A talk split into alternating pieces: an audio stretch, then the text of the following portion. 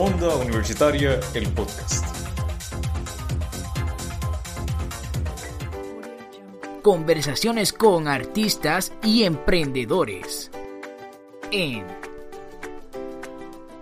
Artísticamente Bien con el Yanda aquí en Onda Universitaria.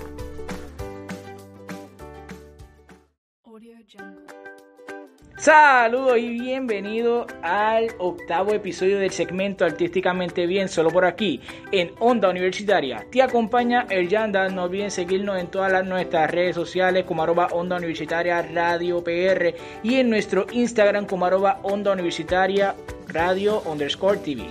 A mí también me pueden seguir en todas las redes sociales, como en Twitter e Instagram como arroba Yandariel y en Facebook y en YouTube como El Yanda. Este episodio es gracias a la librería El Candil en Ponce, ya que nos dieron la oportunidad de grabar en sus facilidades. Lo pueden conseguir en todas las redes sociales, en Facebook e Instagram como la librería El Candil. Hoy me acompañan dos grandes artistas y emprendedores, Watusi y Moya. Y no estoy hablando que ellos son no, ellos no son raperos, porque se escucha como un dúo eh, Watusi y Moya. No, no, no, no, son raperos. Ellos son este Watusi es actor y Moya es fotógrafo profesional y emprendedor y a la misma vez pues Watusi también emprendedor porque esto está esto del COVID, esto está brutal, hacer arte más COVID esto, esto está brutal. Saludos chicos, gracias por aceptar la invitación. Saludos, saludos. Saludos, gracias a ti por tenernos aquí. Pues mira, yo creo que nuestro público lindo este los conozca. Háblanos, este, quiénes son ustedes, cómo ustedes empezaron, este Moya en la fotografía, Watusi en el arte, el teatro. Háblanos de esa, háblanos, de esto, ¿eh? Comienzo, comienzo yo. Usted, usted empieza. Yo comienzo, yo comienzo. Pues este, yo comencé a hacer teatro o más bien arte en general desde de pequeña edad. Siempre he tenido como una inquietud con las artes, eh, pero siempre tuve como mi, mi dificultad y struggles con el, con el procedimiento. Cuando me gradué de cuarto año, eh, tomo la decisión de empezar a estudiar teatro y a la misma vez, luego, no, no, no más tarde de un semestre, renuncio a ello porque le tomó, le tomó como, como un respeto y un miedo, por así llamarle, al mundo artístico. Y digo, bueno, yo no, yo no tengo esta disposición, yo no, yo no creo que esté muy como que predispuesta a, meterle a, todo el sacrificio que hay que tomar, que no todo el mundo ve y analiza. Y dije, déjame, déjame dejarle esto a otras personas. Y sorpresivamente, luego de un año de tomar esta decisión, terminó involucrado por todas las circunstancias de la vida, porque había pasado también el huracán María, terminó involucrado en el Teatro Rodante de Bayamón, dirigido por eh, la grande y talentosa Johanna Ferran. Johanna Ferran. Eh, terminó involucrado con ellos y le vuelvo a coger una pasión inmensa y un amor a lo que viene siendo el teatro y, y más bien la arte en general. Además del teatro, pues también escribo poesía desde hace ya como tres años, cuatro años. eso es algo que es algo que siempre se ha mantenido dentro de, dentro de, lo que yo hago. Pero hoy en día es que sí estoy de lleno en ello. Y estoy sumamente orgulloso del, del como que el, el, craft y el procedimiento que, que he tenido que pasar para ser dado a esto. O sea, que ahora estás más close con el teatro y mucho más ahora con lo de esta situación del COVID. Este, definitivamente hay que encontrar una nueva manera de, pues, de entretener a nuestro público, ¿verdad? Es, complicado, es complicado, pero todo se puede. Nosotros somos, nosotros estamos eh, entrenados para entretener y para crear contenido para, para, el público que sea necesario y para la necesidad del, de nuestro de nuestro entorno, porque en estos momentos de dificultad lo que la gente le hace falta esa, ese despegue de lo que es la, realidad y, la, lo que viene siendo como que esta catástrofe, por así llamarlo, y la pandemia. Y uno pues trata de, de traer alegría y no solo alegría, un, modo diferente de, de, como que despegarse de esos, de esos malos ratos y dar un poquito de entretenimiento de la manera que sea.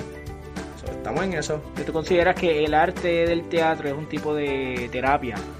Definitivamente, no hay ningún tipo de duda. Todo tipo de arte es terapia para el, para el alma.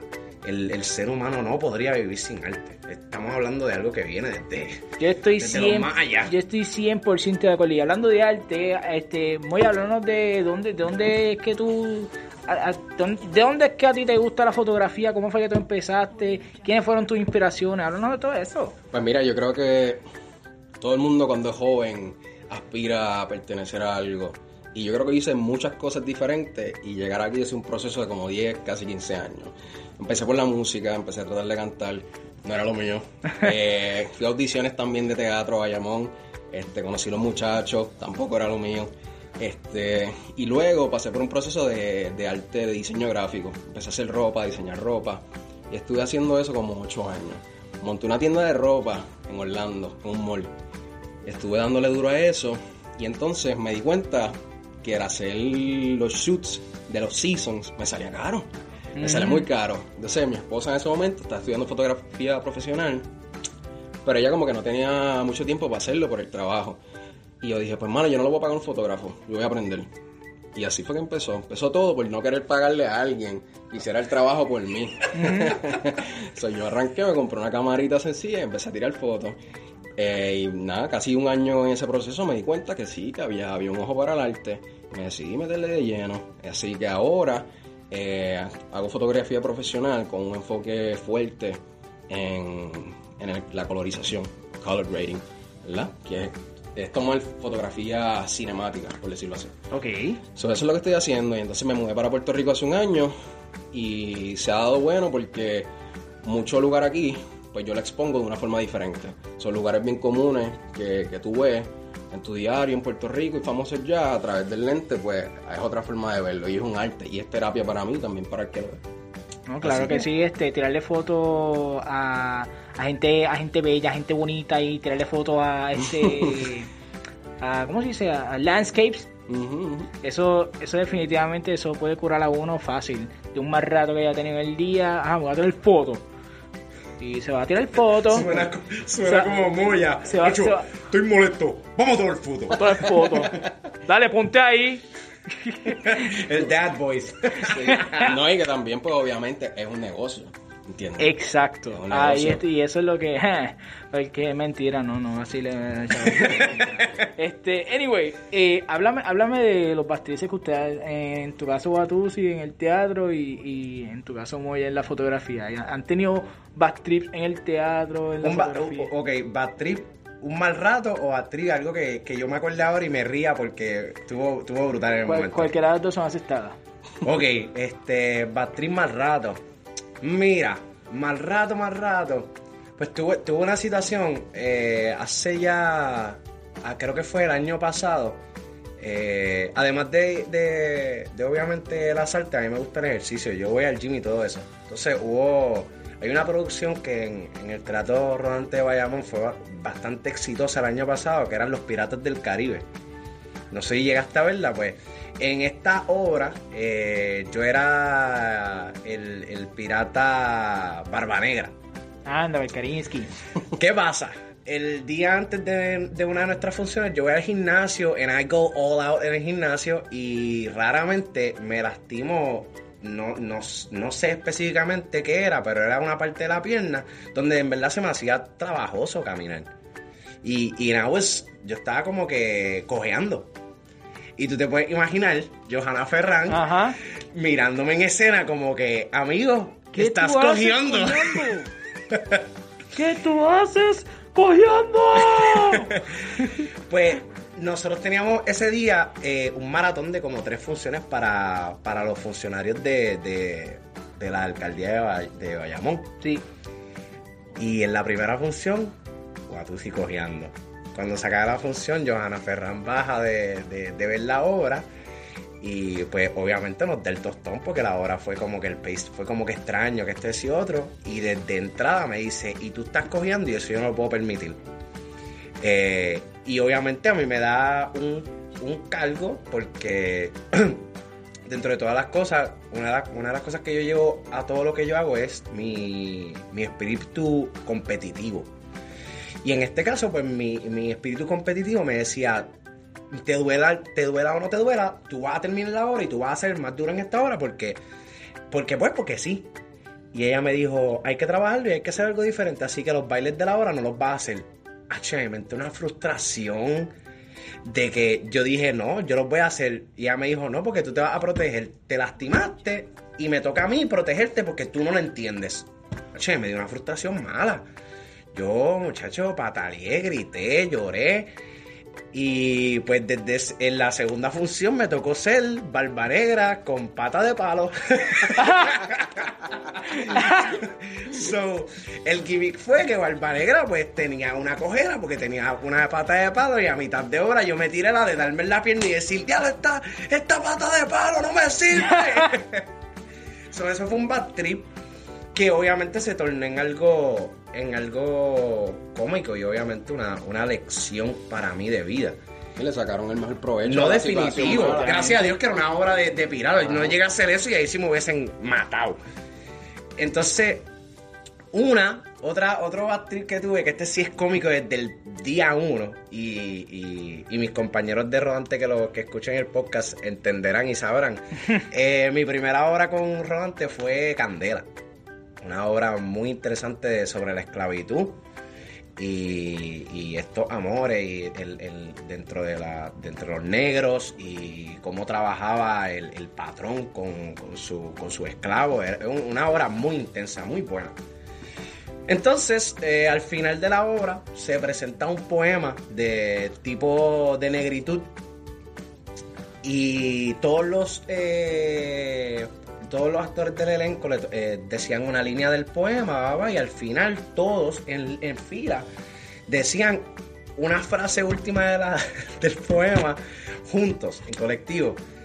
A ver, si no me equivoco, el, poema decía, al final todos somos eh, uno, si no me equivoco, decía. Y mi voz eh, es fuerte, pues tú ves que todo el mundo dice, todos somos uno. Y yo dije libres.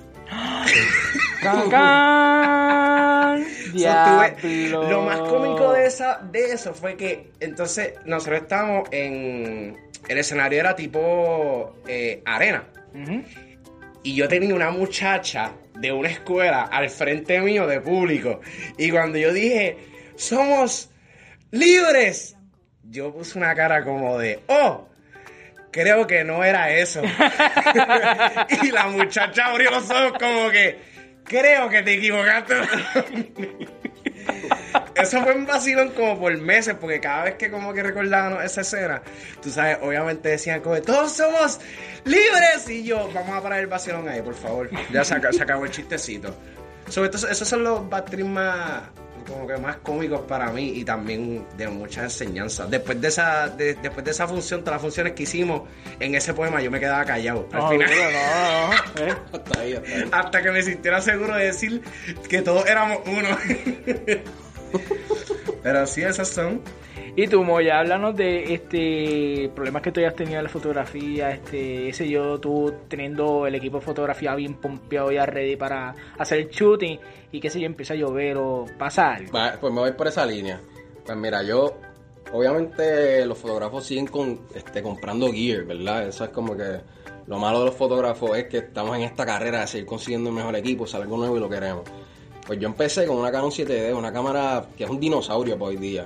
Pero hace dos años, eso fue lo que yo compré, lo compré por eBay súper barata. Y dije, si voy a empezar en esto en serio, pues no me voy a tirar la soga del cuello, voy a empezar con algo. Y si soy bueno, pues sigo comprando.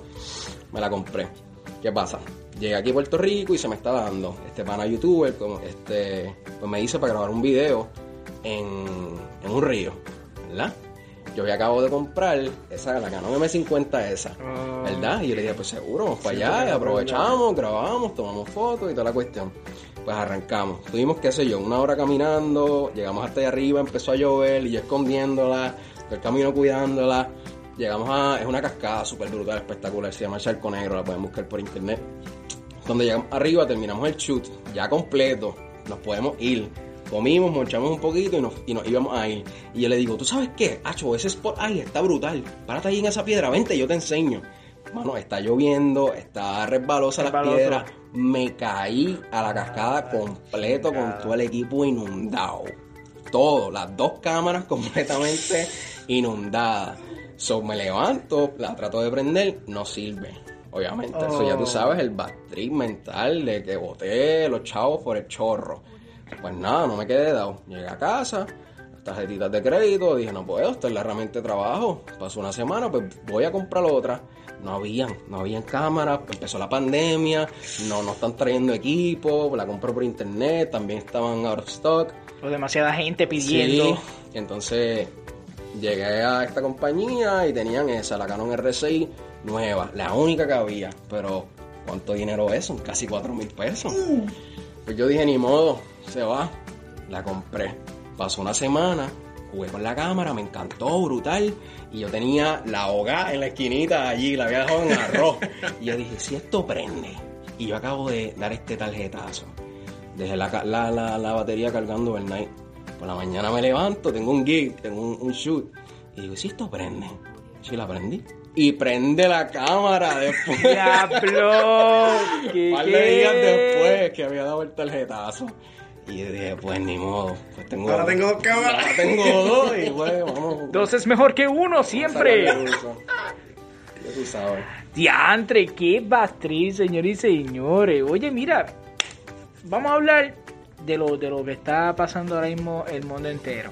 Este, hablando cómo ustedes han superado esta situación, cómo Watusi ha emprendido en este mundo del teatro, enfrentando el COVID-19 y Moya, este, háblame también del mundo de la fotografía enfrentando esto. Pues te toca a ti primero esta vez. Vale. Sí. Pues Mira, yo creo que es un reto este, todo esto que está pasando para todo el mundo, no solamente para nosotros, sino en todas las industrias, ¿verdad? Eh, yo creo que los freelancers a lo mejor tienen un poquito más de flexibilidad que compañías que tienen que abrir sus puertas todo el tiempo, porque nosotros, muchos de los que dan servicios, pues es un servicio, es en la calle, puedes tomar precauciones con tus clientes. So, eso es lo que, lo que hemos procedido a hacer. Nada, precauciones de seguridad necesarias, eh, mascarilla, obviamente hand sanitizer y demás. El cliente lo sabe de antemano lo que vamos a hacer y obviamente está a la disposición de la persona si pues la proximidad y todo esto, todo el mundo tiene una mentalidad diferente en cuanto a esto de la pandemia. Pero ha sido bien retante como quiera, porque muchos de los spots están cerrados, muchas de las áreas que irías a tomar fotos están cerradas, esta misma situación del equipo, que ya casi no llega tampoco, este, y mucha competencia también, porque a pesar de lo que está pasando, esto le ha dado fuego a mucha gente. Le ha dado fuego a mucha gente para, para emprender y poner, y, o sea, get out there, como que salir. So, encima de eso, tienes toda la competencia, toda la gente que no lo estaba haciendo, que a lo mejor le entraban sus chavitos de su part-time. Ahora no, ahora si dependen completamente de esto, pues tienes ese- toda esa competencia también. Que eso es bueno porque el arte se promueve. Pero sí, ha sido, ha sido retante como quiera, porque a pesar de que tú tengas buen arte y tengas la flexibilidad de salir, No. pues claro, y entonces tú llegas a tu casa e independientemente el estar encerrado tanto tiempo, el artista usualmente es bien emocional, ¿verdad? Eh, es bien emocional con, con su arte y su situación y demás. Eh, la locura va atada al genio, como dicen por ahí. So, tú puedes llegar a tu casa y tener días bien buenos como tener días bien malos. Y si tú dependes completamente de, de tu arte para vivir, pues o sea, te pilla a veces. So, yo creo que la pandemia ha sido retante, pero ha sido también como que retante emocionalmente y mentalmente para mucha gente. ¿verdad? So, gracias a Dios, este, pues a mí, a mí me ha ido bien y no me, no me ha dado fuerte, como dicen por ahí. Pero sí, independientemente sigue siendo un reto y lo va a seguir siendo porque esto no se ha acabado. Definitivo. En mi caso, yo me fui del país. ya, ya. No, no, este, en mi caso pues se me presentó una oportunidad, en, en este caso, se me presentó una oportunidad de irme a otro, a, a Estados Unidos a trabajar por una temporada, por un periodo de seis meses y me fui. Pero no olvidando qué es lo que estaba haciendo ni cuáles eran los, como que, eh, no, no olvidando el proceso. Yo lo tomé como un, como un momento de crecimiento de, de, ok, tienes que hacer esto, tu sacrificio que tú tienes que hacer por, tu, por el arte que tú quieres crear en un futuro. Este, me, mantuve escribiendo poesía dentro de lo que podía, porque en mi caso, pues, muchas de las cosas que yo escribo va atado de- del impulso y lo que yo puedo sentir en el momento o de las cosas que vivo, de las cosas que, que veo en otras personas y pues donde yo estaba como que no había mucho... Obviamente hay una pandemia y además de que hay una pandemia, o sea, en donde yo vivía no había como que mucho flujo de salir ni nada de eso como quiera. Entonces, pues seguí escribiendo basado en pequeñas cosas. Eh, comencé a tomar clases de canto de forma virtual, que eso fue otra cosa que le saqué mucho provecho. Eh, y sobre todas las cosas, manteniéndome en contacto con mi, con mi, con el grupo, con el Teatro Rodante Bayamón, con mi familia, que son ellos. Eh, y mano, apoyándolos a medida de. a medida que podía. Porque definitivamente, o sea, es, un poquito. Como, como Moya estaba diciendo, un poquito complicado. Hubiera estado aquí o no estuviera aquí, como que era muy complicado. Son cosas que que la afectan a todo el mundo. Está complicado para todo el mundo, literalmente. Pero, y es, y, es, muy importante lo que dice Moya en el caso de, de que es algo que le despertó una llama artística a todo el mundo. O sea, todo el mundo tiene ganas de crear, porque todo el mundo está, hay mucha gente que se encerró en este espacio y, y se y descubrieron en sí que, ah, no, yo puedo, hacer, esto. Mm. Y pues bajo las circunstancias, los chavos que recibían o lo que sea, pues manos se arriesgaron. Hay mucha gente que tomó el riesgo, dijo, mira, yo no tengo nada ahora mismo corriendo, vamos, vamos a tirarnos. Y hay mucha gente que se ha tirado al, a, lo que es el, el, ambiente artístico. Y hay mucha gente que ha salido creadores muy buenos. Y, y mano, es un reto para todo el mundo. Y ahora mismo, eh, si, si, si es un reto para todo el mundo, yo estoy casi seguro que muchos de mis compañeros teatreros te dirán que para, para, para el más para la persona más que se le ha hecho más complicado es para nosotros los teatreros. No, tenemos al público. O sea, no, no tenemos ese, ese contacto con el público que, que, para nosotros es tan esencial, que nos llena tanto. Y eso es difícil, es muy difícil. Y vamos con eso de que el público también, este, nosotros salimos con una energía al escenario. Y el público es la, la, nos transmite esa otra energía que nosotros es un motor es un motor. entonces eh, al no tener ese público al, no tener ese motor que no es que que no es que en este caso nosotros dependemos totalmente del público porque igual eh, nosotros nos alimentamos de su energía como también podemos dependemos de nuestra propia energía es un, es un, es un trabajo básicamente en equipo sí pero igual el público no está. Y eh, eso es un vacío para nosotros, es la realidad. O sea, no, es algo que no le podemos decir que no a nadie. Es un vacío para nosotros que, que, se siente. es fuerte, es muy fuerte. Súper fuerte, pero todavía tenemos la, la tarea de pues, este, pues realizar nuestro trabajo, o sea, entretener al público. Eso es lo que nosotros nos llena. Después de que haya gente por un, un comentario, este, una reacción, eh, un me encanta, eso para nosotros es más que suficiente. Saber que hay un público que nos está viendo, eso, eso, para nosotros basta bien brutal. Además que ellos sienten y padecen igual que nosotros. ellos saben, e, ellos tienen que saber y sienten eh, ese, ese vacío también porque ellos no nos tienen tan bien de frente. Sí, porque hay veces que el público también se ríe de la persona que se está riendo al lado. Y es, un tipo de motivación la persona que se está riendo al lado. Entonces, ver la, ver la obra, ver, ponerse los zapatos de esa persona y contra esa persona se está riendo esa miel y se echa a reír. Sí, todo, es muy complicado para todos, de verdad. Es un proceso muy complicado para todos. Háblenme de sus proyectos. ¿Qué proyectos tienen? ¿Qué proyectos tienen pensado hacer este próximamente? Eh, Moya, voy a ti. Tira tú primero. Mira, hay muchas cosas, muchas cosas. Obviamente esto de la fotografía ha, tomado primer lugar, como quien dice, porque es lo que estoy haciendo full time. Pero como te mencioné ahorita, la ropa es algo que siempre está presente, porque yo tenía esa tienda de ropa allá. Este, eso ahora mismo, las tiendas online es lo que está pegado. So, tener un Shopify posiblemente de mercancía eventualmente. Obviamente el YouTube está arrancando y con esta otra ayuda de, de los otros influencers pues eso eh, llegará su momento que hace Snowball, ¿verdad? Como todo. eso es otra cosa que estoy haciendo. Este, están llegando muchos trabajos de, afuera, de Europa. Me acaban de escribir de Abu Dhabi esta mañana para grabar un torneo de artes marciales. Son muchos trabajos en el exterior y yo creo que eso es lo ideal, hermano. Seguir trabajando y seguir evolucionando el talento poco a poco. Entonces, yo eh, eh, estoy ahora mismo trabajando en una producción que, se me presentó la, oportunidad de teatro. Eh, próximamente pues escucharán más de esa producción. Sobre eso también está el Teatro Rodante Bayamón, que es mi casa, mi familia, y, siempre voy a estar con ellos.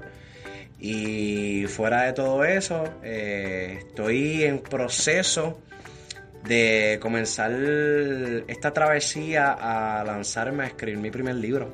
Uf. Háblanos más de eso.